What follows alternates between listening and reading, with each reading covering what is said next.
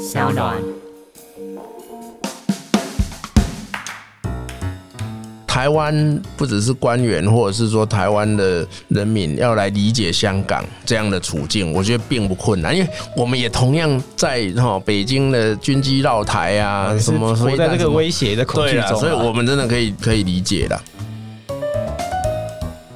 Hello，大家好，我是法律白话文运动的站长桂智，智慧财产权的智。今天节目开始之前呢，站长要先提供好康优惠给大家，那就是我们的干爹正成集团又来啦，最近代理了一款新产品 Earphone Free 真无线蓝牙耳机。这款耳机的特色是 IPX7 防水。无线充电，而且单价不到两千元，CP 值超高。而且现在只要透过本集资讯栏连接购买，那么站长帮大家争取到一个好优惠，就是你只要输入折扣码 SOUND S O U N D O N。S O U N D O N 很难记吗？没关系，反正资讯栏有写，输入这个折扣码，你就可以享有独家优惠。所以这边站长把这款耳机推荐给有需求但是预算有限的朋友们哦。好的，那今天这期节目我们邀请到立法院时代力量党团的邱显智邱委员来来跟我们讨论看看港澳条例的相关问题。那这个港澳条例呢，前一阵子因为中国他们要宣布说要启动这个国安法的修法。那蔡英文总统就是说，如果港澳的情势有所变动的话，可能会取高香港的特殊地位。那除此之外呢，在国安法之前，其实香港的反送中运动已经一年了。在这个过程中，其实不断的有香港的运动人士因为遭到这个。迫害，所以跑到台湾来，希望在台湾能够寻求居留的机会。但是因为台湾目前相关的法律依据其实非常的不完整，所以这个时代力量党团呢就提出了这个港澳条例的修法，希望可以在这个港澳条例里面加入这个所谓港澳的难民议题。那除此之外呢，也针对这个香港的特殊地位有做一些讨论。所以，我们今天邀请行政委员来跟他讨论，看看说针对这个港澳条例的修法，我想可能先给听众朋友一个观念，就是说为什么我们会需要讨论这个议题？因为譬如说香港人想要来到台湾定局，那其实按照现在的法律规定，它是有很多的规定可以去使用的。譬如说，有所谓投资移民或者是移亲来台办理居留等等这样子的一个方式。那为什么要去在这个法条上面去做其他的修正，去加入所谓的难民的相关规定，来让他们有更多的方法来到台湾定居？还是贵智，各位听众朋友，大家好哈。那时代力量党团为什么提出这个港澳条例十八条的修正法？事实上，在上一届的会期的时候，我们就已经提出了。那你可以看到，就像刚刚贵志讲的，就是说港澳条例十八条，它其实有规范，不过它的规范就是说非常的不具体啦。哈。他说，对于因为政治因素而致安全及自由受紧急危害之香港或澳门居民，政治上的哈，得提供必要之援助。对，那他问题来。就是说，只有必要之援助这五个字嘛，变成是说，那具体的操作是要怎么操作？实际上，现在哈，我国也有用一些个案的方式在处理嘛，哈，所以就这个部分的话，我们是希望能够把它具体化，好，然后能够有一个程序，包括就是说，像贵志也是律师，所以你其实也清楚，就是说，我们希望能够有一个程序，然后有相应的法律效果。那最重要的就是说，如果他申请的这个所谓的政治庇护，他被拒绝的时候，你。有一个救济的管道，那能够把它具体的明确化，因为可以看到，就是说最近这个反送中运动是一周年嘛，对，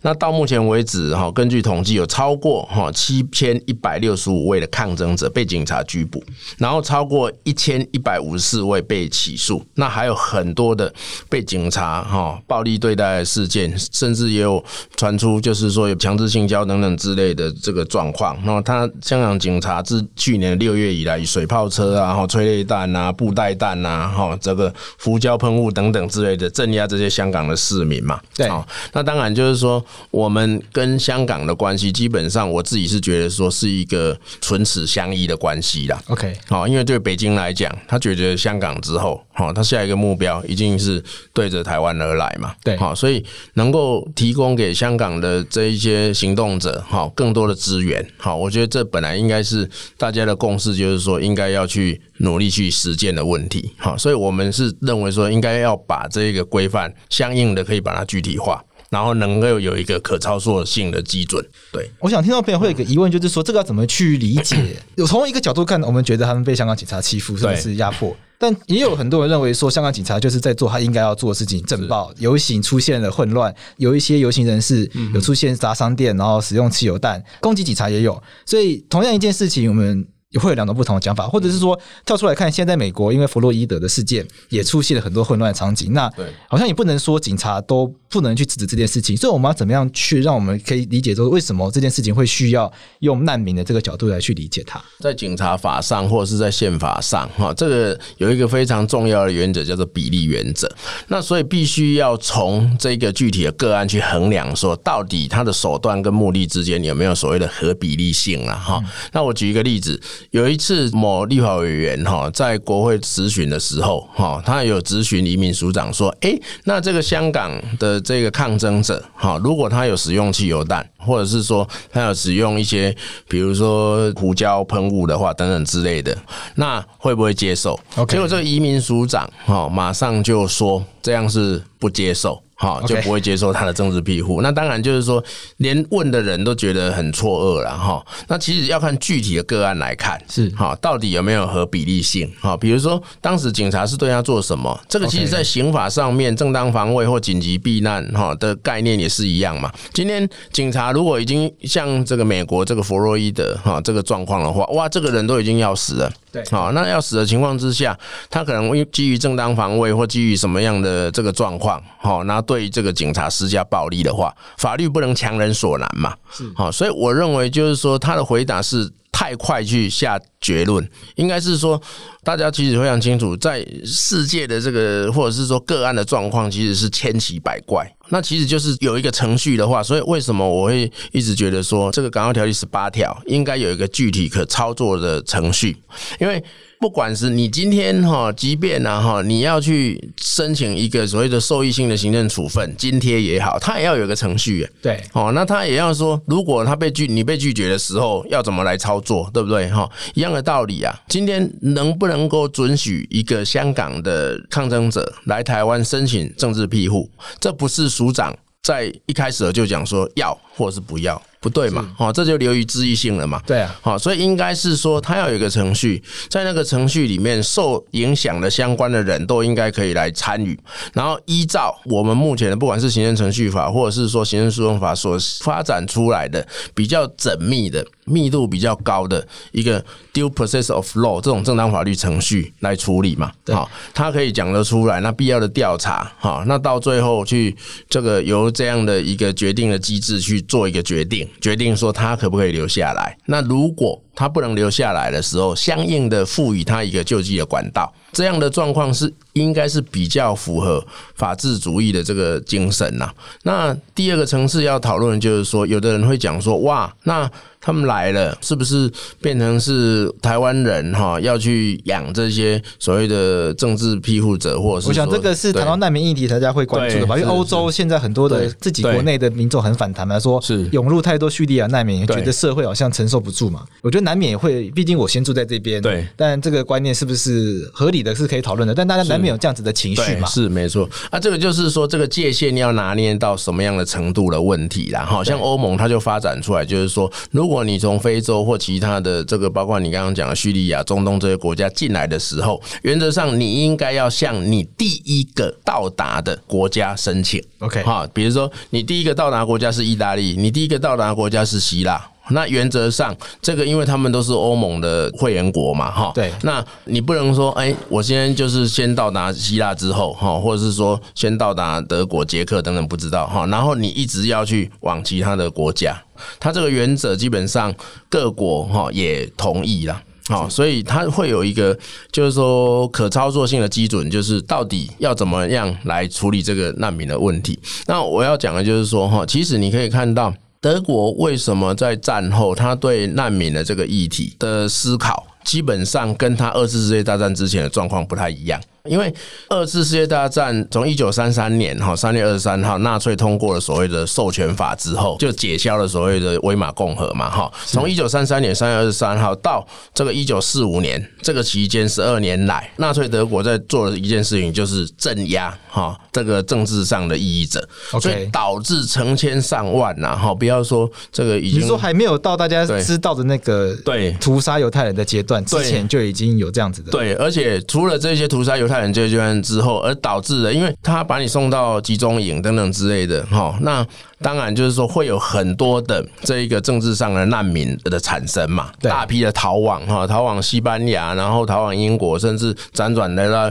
美国，哈，对，那这个浩劫呢，造成了哈德国在战后哈，其实说实在的，一个非常非常严重的伤害，这个伤害恐怕到目前为止都还没有理清，哈，其中一个非常大的伤害是什么？就是人才的流失，大家都跑掉了，大家都跑掉了，惊掉嘛。好像爱因斯坦，我举个例子，爱因斯坦他基本上诺贝尔奖得主没有问题嘛，相对论。他出生在德国西南德的巴登布登贝这个邦的里面，有一个叫 Ulm，Ulm 的这一个，它是四大德国四大哈有主教教堂之一，然后包括科科隆比较有名，但是 Ulm 也是一个有主教的教堂。那他在这个黑森林人里面出生嘛，哈，结果因为纳粹的关系，他必须要逃亡，他逃亡到美国。好，然后像汉娜·鄂兰，好，非常有名的这个哲学家，海德堡毕业的，好，然后还有比如说我们非常有名的美国外交教父叫季辛吉，他出生在巴伐利亚的一个小镇里面，十五岁的时候也被迫流亡，因为这些大量的这些犹太裔的人才流亡到美国，成为政治难民，然后美国也张开双手去接纳他。好，所以你可以看到战后的美国，它的发展跟这个欧洲的差距哈，已经拉距非常大了哈。就是说，因为很多大量的这个欧洲的政治难民被美国接受之后，那进入到他的公部门的体系，好像季辛吉哈，或者是他的学界哈，比如说汉娜·厄兰哈，或者是说爱因斯坦这个科学界，那影响更大。总的来讲，德国战后他的反省是觉得说，对于这些各式各样的哈来自世界各地的这些这个政治难民，他不会把他看作是说他们在施舍他，或者是说他在接纳他这样，他反而会觉得说，诶，这一些持有不同的政治意见者很多啦。哈。为什么会持有政治意义的人士？因为他本身他就是一个非常哈，他想法本来就比较不一样，对的政治精英，或者是不要说政治精英，就是说他想法比较不一样。的看法的人，好，所以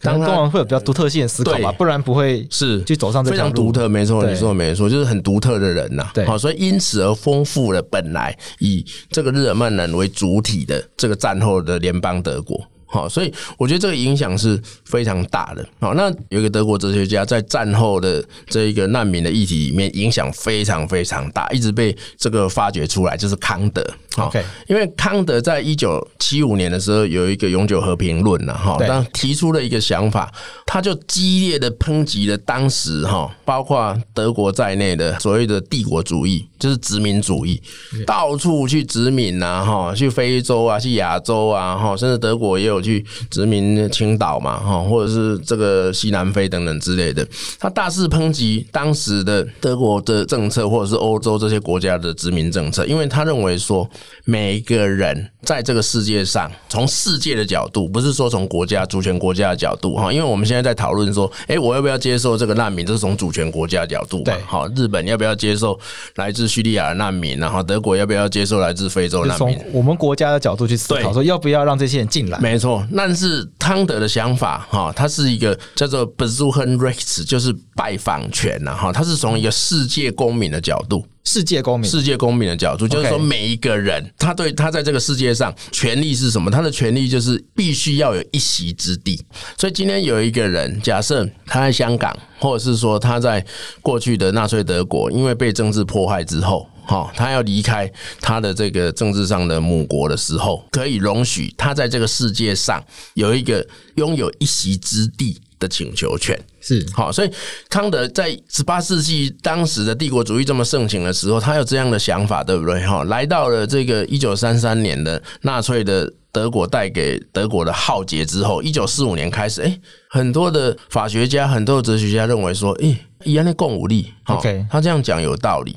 那整批的这一个所谓的犹太人嘛，哈，德裔的犹太人全部都被你赶走了，是。那反而是美国作为一个新大陆，哎，他容纳了来自这个德国的政治受难者，哈，来自这个被弗朗哥迫害的这个西班牙人，哈，来自可能是甚至包括现在来自中国的这些政治异议人士，OK，那就丰富了他的整个这个文化的底蕴嘛。所以就这个部分的话，事实上为什么德国的战后哈一直到现在梅尔克的政府，梅尔克政府原则上基督教民主联盟，他还是比较右派的，OK，但是他也接纳非常非常多的难民，好，表示就是说德国从一九三三年之后的这个教训里面哈，历史的这个伤痛里面学到了这样的宝贵的一课。这样听起来，显自己是觉得对这个移民政策应该是越宽容。对，觉得那是一个不一样的观点呐，哈，就是认为说这些所谓的政治上的这个异议人士，哈，来到台湾之后，基本上是丰富了台湾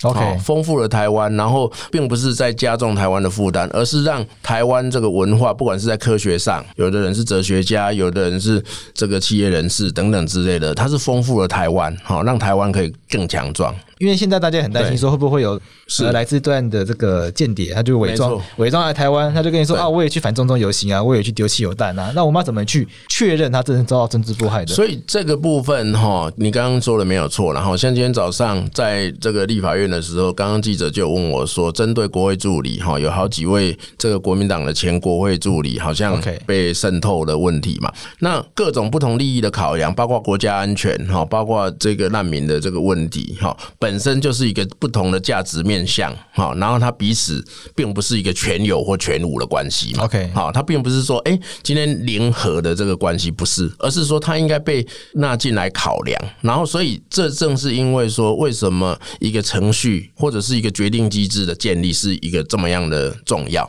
那时代力量在这个港澳条例的十八条的修法的版本里面呢，哈，其实我们并没有把它定得很死，OK，我们并不是说哈，就这个实体面的部分把它定的切的很细，或者是定得很死，也没有，就是说程序的部分先把它建立起来。那当然，个案有各样琳琅满目的状况嘛，哈，比如说丢汽油弹啊，那到底他是什么原因丢汽油弹？对，哈，那到底是这个镇压的力道是有多大？哈，比如说个案的状况可能不太一样的状况。那总之，你把个案的状况必须要透过一个机制，哈，然后透过。不管是说双方的律师也好，或者是说其他的机关的代理人也好，能够把它充分的攻防之后，把这样的原貌把它呈现出来，最后做一个决定。纵使那个决定可能是很困难的，哦，我想因为很困难的地方在于说，我们不可能去派官员到到香港去调查嘛，没错没错，你不可能到北京去问一下说，哎，这些人你为什么要逮捕他？这个哈，有时候我在德国的时候，有一次我搭电车，我跟大家分享一下，就是说我遇到一个看起来是像土耳其裔的同。学啦，哈，我的我的德文班同学，那因为下课之后我就聊天，聊天的状况就是说，他说啊，他是库德族人，我说哦，库德族人，那你是在这个东部的土耳其吗？他说不是，不是，不是，是不是？他这个故事就是说，海山镇压了北伊拉克的库德族人，是，所以他就。逃到了东部的土耳其的这个地方，哦，那都是山里面嘛，哈。后来他又因为反对了这个土耳其的政府，然后流亡到德国来。那他在跟我描述，就是说他正在申请德国的这个难民的程序里面。我听到的时候，我还有点吓到，哈。啊，真是就像你讲的，就就是说世界的这个状况，哈，并不是说。在德国的人，或者是说你现在有一个人在台湾申请，你有办法真的了解的。对，好，所以穷尽调查之后，到最后你要下那个决定的时候，当然也是一个相对来讲，并不是一个容易的决定，这可以理解。不过就是说，以现在的状况来讲的话，有一个相关可以解决的机制，当然尽可能的把它呈现出来，然后依照这个程序之后结案，然后大家尊重这个结果。他如果这个不服的时候，再往这个救济的管道去嘛。法客电台即将在七月十一号礼拜六举办听众见面会喽。那在这次听众见面会里面呢，会有台虎及吐司利亚赞助的酒点以及餐点来跟大家分享哦。详细的活动购票资讯，请锁定法白和声浪的脸书及 IG。此外呢，如果你是法白超小型佛系地院集资每月四十九元方案的 VIP，参加本次活动可以享有优惠折扣哦。所以如果想要支持法客电台但还没有订阅的听众，可以趁现在考虑一下哦。贤志，我要问一个比较尖锐的问题哈，就是说我们在讨论这个，我们现在是以港澳条例为主嘛，讨论难民这个议题嘛。这个节目其实有很多中国朋友在听了，对，所以我想会有很多不同的观点，就是说他们到底算不算政治迫害？对，对这个东西我们要怎么样去解读？就是今天我们可以假设各种各样的人来，他都可以宣称他遭受政治迫害，他不一定是香港人在说他被北京迫害，他有可能说他从日本来，然后被日本政府迫害。那这个时候我们要怎么去找到一个至少法律要公平嘛？要大家都是一体的嘛？对，我们要怎么样去找到一个标准来认定说，哦，我在这个情况下，我觉得他是政治迫害是合理的；这个情况下，我觉得他没有政治迫害。我们的条文呢的规定呢，哈，就是说一个状况，就是说因为战争或大规模自然灾害被迫离开他的原籍国嘛，哈，那这个当然就是说战争或者是自然的灾害的问题，哈，自然灾害也算，对，也算，哈，这是两种，这大概就是说联合国的这些标准，或者发展出来的一些，或者是欧盟大概也都是这样子，哈，那这个事实上我国哈，在那个我国政府在二零一三年落实国际人权公约哈的报告里面的结论现象里面，其实某种程度我们的标准也大概都是如此啦。好，那一一九五一年的时候，联合国就有一个难民地位公约，跟一九六七年有一个难民地位议定书，哈，我们也将它国内法化。那我要讲的就是说，刚刚讲的是这个自然灾害，或者是说因为战争的关系嘛，哈。是。那你刚刚说的那个，就是说我们规定在它的第三条第二项，就就是说因为种族啦，哈，宗教、国籍、性别，甚至说性倾向，OK，哦，同性恋等等这样的问题、啊。哦，因为有些同性恋在其他国家可能是死刑，或者或者是用终身监禁这样子的。是。然后比如说伊朗的那个从前的总统叫阿马德尼贾，OK，我我印象非常深刻。有一次他去哥伦比亚大学演讲的时候，他被人家提说：“哎，总统，为什么伊朗要破坏同性恋者？”OK，阿马德尼贾的回答就是说：“哎，你有误会哦，在伊朗没有同性恋者。”哦，这么直接？哎，对，那你就知道有多惨。OK，那好。这个已经比这个提问者的境界更高一上去了，他根本不承认有这种东西的存在。他说在伊朗，你你这样提问不对，在伊朗没有同性恋者，哇哇，那真的那处境真的是很悲惨。好，类似这样的状况，所以因为这通常是一个政治性的问题嘛，对，好，那你就是要去调查说，哎，伊朗到底有没有类似这样的状况？那普遍上来讲，通常透过其他的国际组织等等，你还是可以得到相应的哈一个答案呐。对，好，那再也就是说，那他受到这样的针对特定的政治意见离开其原国籍嘛，哈，或原居住国，且有充分正当理由恐惧受破坏，致不能受该国之保护，或因恐惧而不愿返还该国者，那得向我国申请难民的认定这样子的哈。所以就这个部分的话。当然，你还是要透过去实际上的认定，说去看说他到底是不是真的有正当的理由。那我回答你的问题就是说，香港这个问题呀，我认为有了。嘿，OK，为什么？因为你可以看到说，从去年开始啊，哈，有七千多位被拘捕嘛。对，那我自己亲身也有。陪同被拘捕的人后来离开这个香港之后来到台湾，那我有陪同这些人士去移民署哈面谈，那状况其实我是觉得都是欲加之罪哈，是。比如说。我觉得他那种规模基本上哦，比台湾可能那个游行的这个程度哈，可能都没到那个程度。台湾有的状况，比如说我们自己去帮太阳花学院的这个占领立法院的人辩护嘛，对对，那立法院都被占领了，对啊，那还是判无罪嘛，哈，依照这样的标准，那你说他去立法会哈，其中有例子哈，比如说他去立法会，那立法会他去没几个时间嘛，啊，不寡顾嘛，他们其实进去好像。没有过夜吧？没有啦，就是我觉得很快就出来了。对，对啊，这样对对对，你在美国威斯康星的国会，你可以看到人家去占领那个州议会嘛？怎么占领？占领的人就让他占领在那边搭帐篷啊，议会继续开啊，不会有事嘛？这没什么大不了的。对，好，所以依照一般的这个民主国家的这个角度，自由民主国家的角度，香港这个状况，它当然就是一种政治上的破坏嘛。好，那透过这个国家公权力，然后镇压这一些抗争的人民。而且他主张他就是说，哎、欸，这个反送中条例也有问题啊。OK，那他主张就是说港版国安法不应该存在。对，那这个基本上就是人民的言论自由啊。是，那怎么会因为说人民去反对你的这样的恶法，哈，然后上街，然后导致说他这个被拘捕，甚至到最后一千多位被起诉，好，所以我认为这个是非常的不可思议，也非常离谱。呃，如果方便聊这个经验的话，像他们聊这边的话，他们需要怎么样来去举证？因为毕竟行政程序，你也是要提出一些。对具体的资料嘛，那他们以律师的角度来说，要怎么样协助他们去提出一些具体的证据来去说服行政机关说，对他们确实就是他们所说的那个人，或者他们确实是有参与到这样子的活动，然后确实有遭遇到他们所说的这种迫害的情况。当然，举证可能有一些实质上的，比如说他收到传票哈，他真的有去过，他已经被警察问过了。OK，然后因为他警察一直在找他。OK，那或者是说有一些人证的部分，或者是影像可以。可以来佐证，OK，好，尽可能的提出这样。是，不过我觉得我们的官员也是可以理解那样的情境了哈，因为对一个台湾人来，也许你会说一个德国人要理解香港有点隔阂。对，因为文化毕竟差距比较大。对，那其实台湾政府不只是官员，或者是说台湾的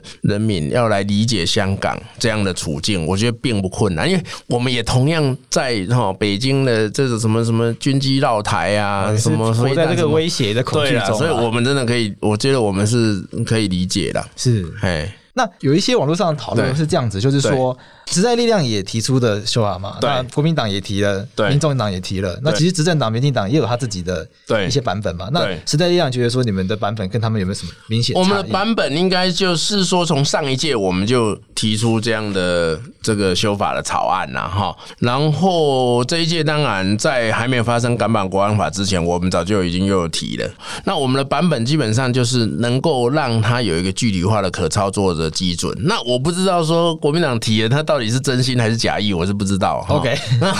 其他的版本，当然你如果能够达到相应的功能的话，哈，基本上。我们也不会说一定要坚持怎么样，总之让它有一个可操作性的基准。那有一些议题在台湾，它可能是台湾独特性的议题嘛，哈。但是有一些议题，基本上在像难民这个议题，基本上在这个欧洲哈，或是甚至在日本哈、美国，它已经有很多的潜力可循了。它的正当的程序到底应该要长成什么样子，或者是说它处理的方式大概那个模式大概是怎么样，其实都已经有一个稳定的基础。那你们。会不会担心说这个议题被攻击，或者是被操作成说，看香港人你们在关心，因为你们反中；那罗兴亚人你们不关心，然后叙利亚人在欧洲你不关心，会不会担心这样子的一个？一个这样一个批评的声音出现，当然会有一些不一样的意见呐，哈。但是我的想法是说，时代力量除了提出《港爱条例》十八条的修正草案之外，我们同时也提出了一个难民法。OK，那当然就是说，并不是说只有针对一个哈香港反送中这个个案嘛，哈，不是哈。如果说它有相应的这个状况的时候，其实世界各国也是一样，或者是说联合国的这个难民地位公约也是一样，哈。应该本来你说。没有错了哈，就是说法本来就是针对一般抽象的这个事物去做规范，大家都要适用的嘛。对，然后以同样的一个标准一视同仁。是，那我必须要讲说，今天这些政治的异议人士哈，其实我为什么一直强调说，很多其实都是秀异之士哈因为我过去职业律师的时候，我私底下接触了许多的这个中国维权律师，那其实很多都是。为什么他会走到今天这一步了？哈，某种程度其实跟你我没什么不同哈，就是说他希望以他的法律的专业，然后去协助这一些这个受迫害的人民嘛。说协助协助协助到最后呢，就变成是说是他自己也有事哈。比如说你帮法轮功辩护哈，然后你帮法轮功辩护之后，下一个就变成你是被处理的对象哈。对，这一些人基本上我自己是认为说也是很热切的，希望能够哈对这个社会能够做出一些事情的的人呐哈。那当然他们最主要因为欧洲或者是美国，它的这个难民的制度比较健全嘛哈，所以大部分的国家。大部分的人后来也都流亡到了欧洲和德国或者是美国。台湾如果愿意来接纳这，比如说这些反送中，或者是说甚至来自其他的各地也有这样状况政治意见者的话，我觉得对台湾社会来讲，它是有一个这个丰富并且强壮台湾社会的一个功能，因为这些人本身哈，他可能有都是各行各业各领域的专家。对，难民法其实讨论很久了，是对不对？那其实你自己的评估啦，你自己的感觉，为什么这个法案在立法院会躺这么久，它出不去？呃，就是它它的背后的阻力。来自于哪里？因为我自己的感觉是这样说：台湾的民众对于难民议题，其实对我觉得坦白说，我觉得根本不了解了。你说有一些争议性的法案，民意会反弹，对。可是因为大家对他做到有粗浅了解，或者有一些，或者是有一些的是错误的认知，那我们可以沟通。对。但坦白说，我觉得难民议题根本大家是陌生，对。大家听到就啊，这什么东西？所以。来自民意的反弹的话，我觉得不太能够理解。当然，很多国家谈到难民，对民意会很反弹。但我想，台湾因为不了解这些东西，所以出现民意的反弹，我觉得不可能。对，但为什么这个在立法院会这么难？这个贵智，你讲到这一点哈，我真的是觉得非常赞同你哈，就是陌生了，对，非常陌生。我我我坦白讲，其实很多台湾人不知道台湾有接收过难民，大家都觉得那是国外才会有的东西。对，我当完兵之后哈，我在还没有去德国之前。我也不知道说哇，原来这个世界上有这样的一个议题的存在。OK，那我刚刚跟你说那个，就是我下课完之后跟这个库德组的女生坐电车的时候，跟她聊这个的时候，我才发现说哇，原来是有这样的议题的存在。是哈，那甚至后来就是学校如果有什么写信给胡锦涛啊什么，我就赶快冲第一个去写嘛。后来甚至说教很多德国学生怎么写，怎么骂他这样子的哈。那我要讲的就是。就是说，实际上，因为台湾对这个议题陌生，了哈你可以比较德国。德国就是说，他为什么会认识这个议题，甚至说他在战后，他跟这个法国哈，甚至是意大利或是希腊，他对难民政策的状况不太一样，因为他有这样的惨痛的历史。不断的去把这个犹太人赶走啊，哈，然后等等之类的，那你可以做一个比较，你就会发现说，哇，人家美国的这个政策确实让美国这个国家能够更强大，哈，那吸收海纳百川这样子。那台湾，我觉得我们的问题是说，我们也没有像德国那样的一个经历。然后，因为台湾是一个跟陆地的，哈，没有连接的一个岛国嘛，对，好，所以也不会说，诶怎么忽然之间 有有这么多的人越过边境跑过来？哦，这其他国家会发生吗？其他国家常常会发生，隔壁国家内战，然后全部人全部人跑来，谁管你海关什么的？赶快冲过来！德国也是这样啊。对啊，我今天我可以从希腊着陆之后一路一直跑跑跑到德国嘛。对对，啊，因为尤其是现在欧盟，它根本也没有什么这个边境的这个问题的时候，他们把这个边境措施基本上是取消掉嘛，对，申根公约的关系。对，所以在欧陆或者是说在许多国家，它变成是一个，要么就是他有惨痛的经验，然后要么就是说他有一些这个现实上的这个因素的存在，因为就是这么的密切嘛。对，好，那台湾就是一个岛国，所以基本上比较没有说这样的一个现实感。那当然，另外一方面会导致说，诶，我们好像觉得说，嗯，啊，这高高杠往上面上面抵带。对，好，实际上来讲的话。我觉得这会，如果愿意哈，或者是说我们愿意去做一个这样的可操作性的程序的话，我觉得这对台湾的长远的未来来讲，好，以你看美国那个例子就知道，以长远的未来国际人才的竞争来讲，好，其实这是有非常大的加分的。那到底谁在反对？就这个东西卡在这边，理论上如果是要建立一套程序的话，对，好像不会有那么大的争议啊。那为什么会卡住？以我的理解，那民法其实。讨论的已经很久了，不是从这个这个当然也涉及到，就是说，因为难民法或者是说像现在的港案条例哈的问题是说，过去恐怕没有相关类似这样的一个机制或是经验，对，好，它变成是说从无到有，OK，好，那从无到有，比如说我们律师法修法，哈，律师法律师法是不是有有？本来就有，只是我们对单一入会是不是在单一入会这件事情哈有争议，或者是说有一些很多。的不一样的声音嘛，对，所以这个走一步可能比较容易到。那难民法或者是说其他的有关港澳条例的十八条，这个状况就是说本来它没有这样的机制，那你要从无到有，好，那一般的官员恐怕也会觉得说，嗯，我跟我这个输呀，就是有有疑虑啦。但是是是是，我认为说这个议题并不是说真的有这么大的一个坚实的反对的声音。哈，我自己是不这么认为，因为我觉得台湾像林秀信老师啊，哈，交大的一个这个学者哈，他自己的研究也认为说，其实台湾人对像说。同性恋，或者是说其他的持不同的政治意见的人，事实上其实是很包容的，包括宗教。对，好，你看欧洲，因为你信这个跟我信这个不一样，啊，在德国日耳曼地区杀了三十年呢。对，啊，有的村子一六一八年的时候两万人，到一六四八年剩下两百人。那台湾。人对于这个所谓的外国人，或者是持有不同政治意见的这些外国人，哈，这些政治异议者，我认为我们的态度应该是包容的。对啊，并不是说真的会很排拒这个东西嘛。因为台湾人算是很爱做慈善的一群人嘛，对对对，这国家很爱捐钱嘛，慈济啊，世世界早安基金会啊。而且台湾事实上哈，从我刚刚讲说，台湾人是可以理解香港人的，对，好，因为我们同样在这个中共的暴政的威胁下面嘛，哈。那另外一个就是说，我觉得台湾人走过过去那一段威权的历史，白色恐怖啊，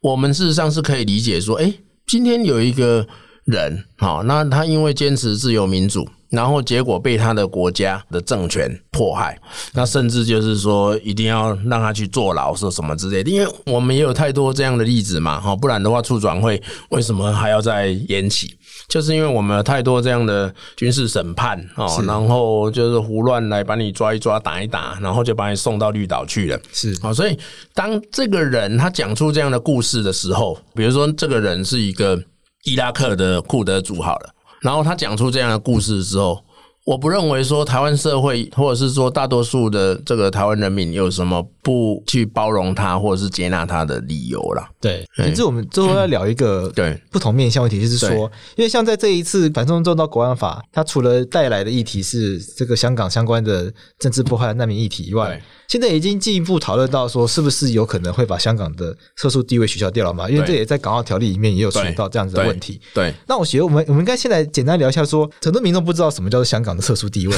对不对？对，对，对大家来说，香港就是一个金融中心，然后 shopping。对，嗯然后买到现批，很多东西很好吃。对，那不太能理解什么叫做香港的特殊地位。这个哈，就是说《港澳条例》六十条这个规定，事实上不是只有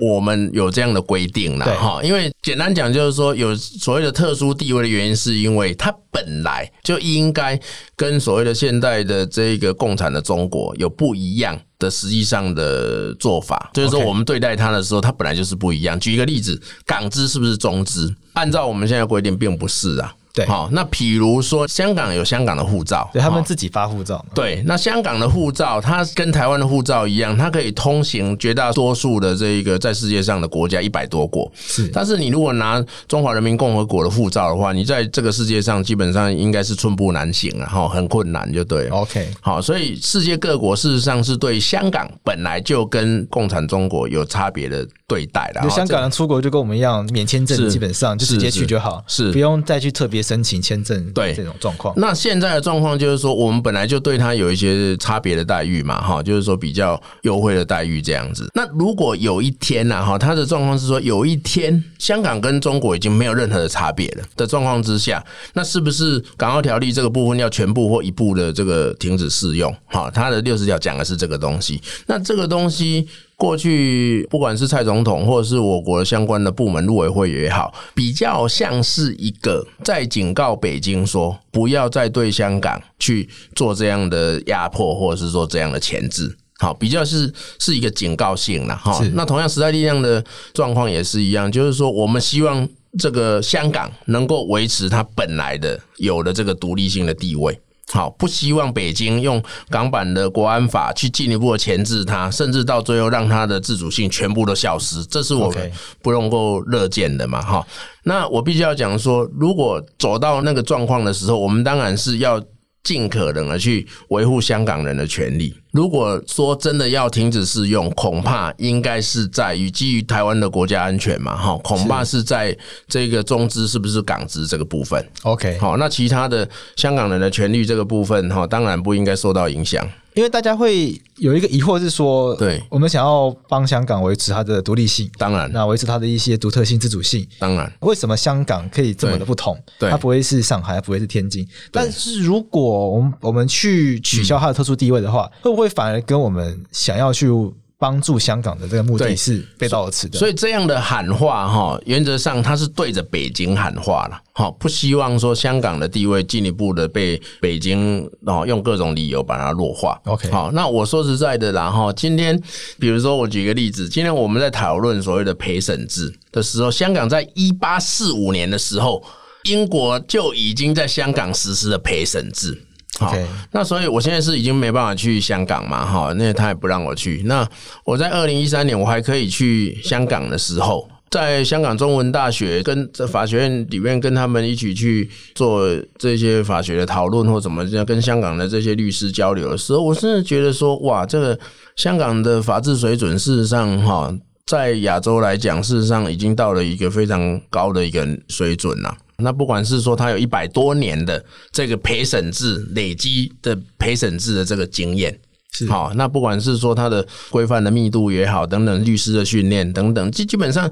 他其实跟欧洲的这一些哈法治国家的差异不大。好，所以你今天说实在的哈，跟在共产党统治的中国比起来，那个法治的水准当然是天差地别啦。对，好，说实在是差异很大。这个其实也是很多中国的律师的共识，就是说啊，他们也是抱着一个学习的态度来学习香港的这个法治。好，所以我们真的也是希望说，香港的独立自治的这个地位能够维持住。好，那不希望北京用各种方式哦，然后来削弱它的这个独立的地位。可是呃，我们有什么样的理由可以期待说北京不要放弃掉香港的独立地位？会不会对于北京来说，让香港变成一个普通的城市，反而对它比较有利？这个当然就是说，对台湾或者是香港啊这样的议题，当然就是他希望。能够去进一步去削弱你的独立性嘛，哈，对，但是他也会去看说，到底这个国际社会，包括台湾的反对的这个声浪有多高，哈，然后他去衡量说他的